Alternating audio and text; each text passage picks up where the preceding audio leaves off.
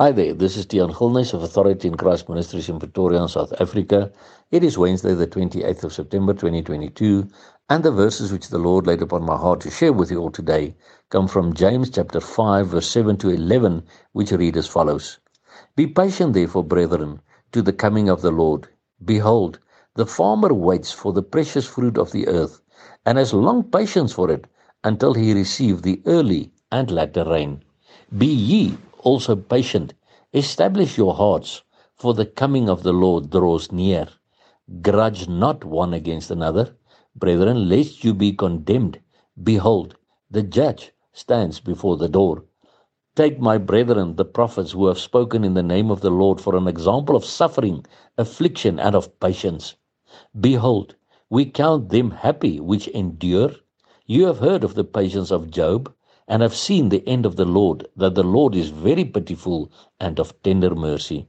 My brother and sister, we must be patient, waiting for the coming of our Lord. Many of us really hope that it would have been the past two days with the Feast of Trumpets uh, that we celebrated. But as the days are past, we will still stay patient to the coming of the Lord because as a farmer plants his tree or his um, fields, and then he waits patiently for the early and the latter rains. We must keep on planting the seeds of the gospel of Jesus Christ to the people around us because his great commission to us is still make disciples of all nations until he comes. So be patient to the coming of the Lord, my brother and sister. Establish your hearts, says verse 8. That means strengthen your hearts. Don't let the enemy now come and make you feel dejected and depressed and all these kind of things.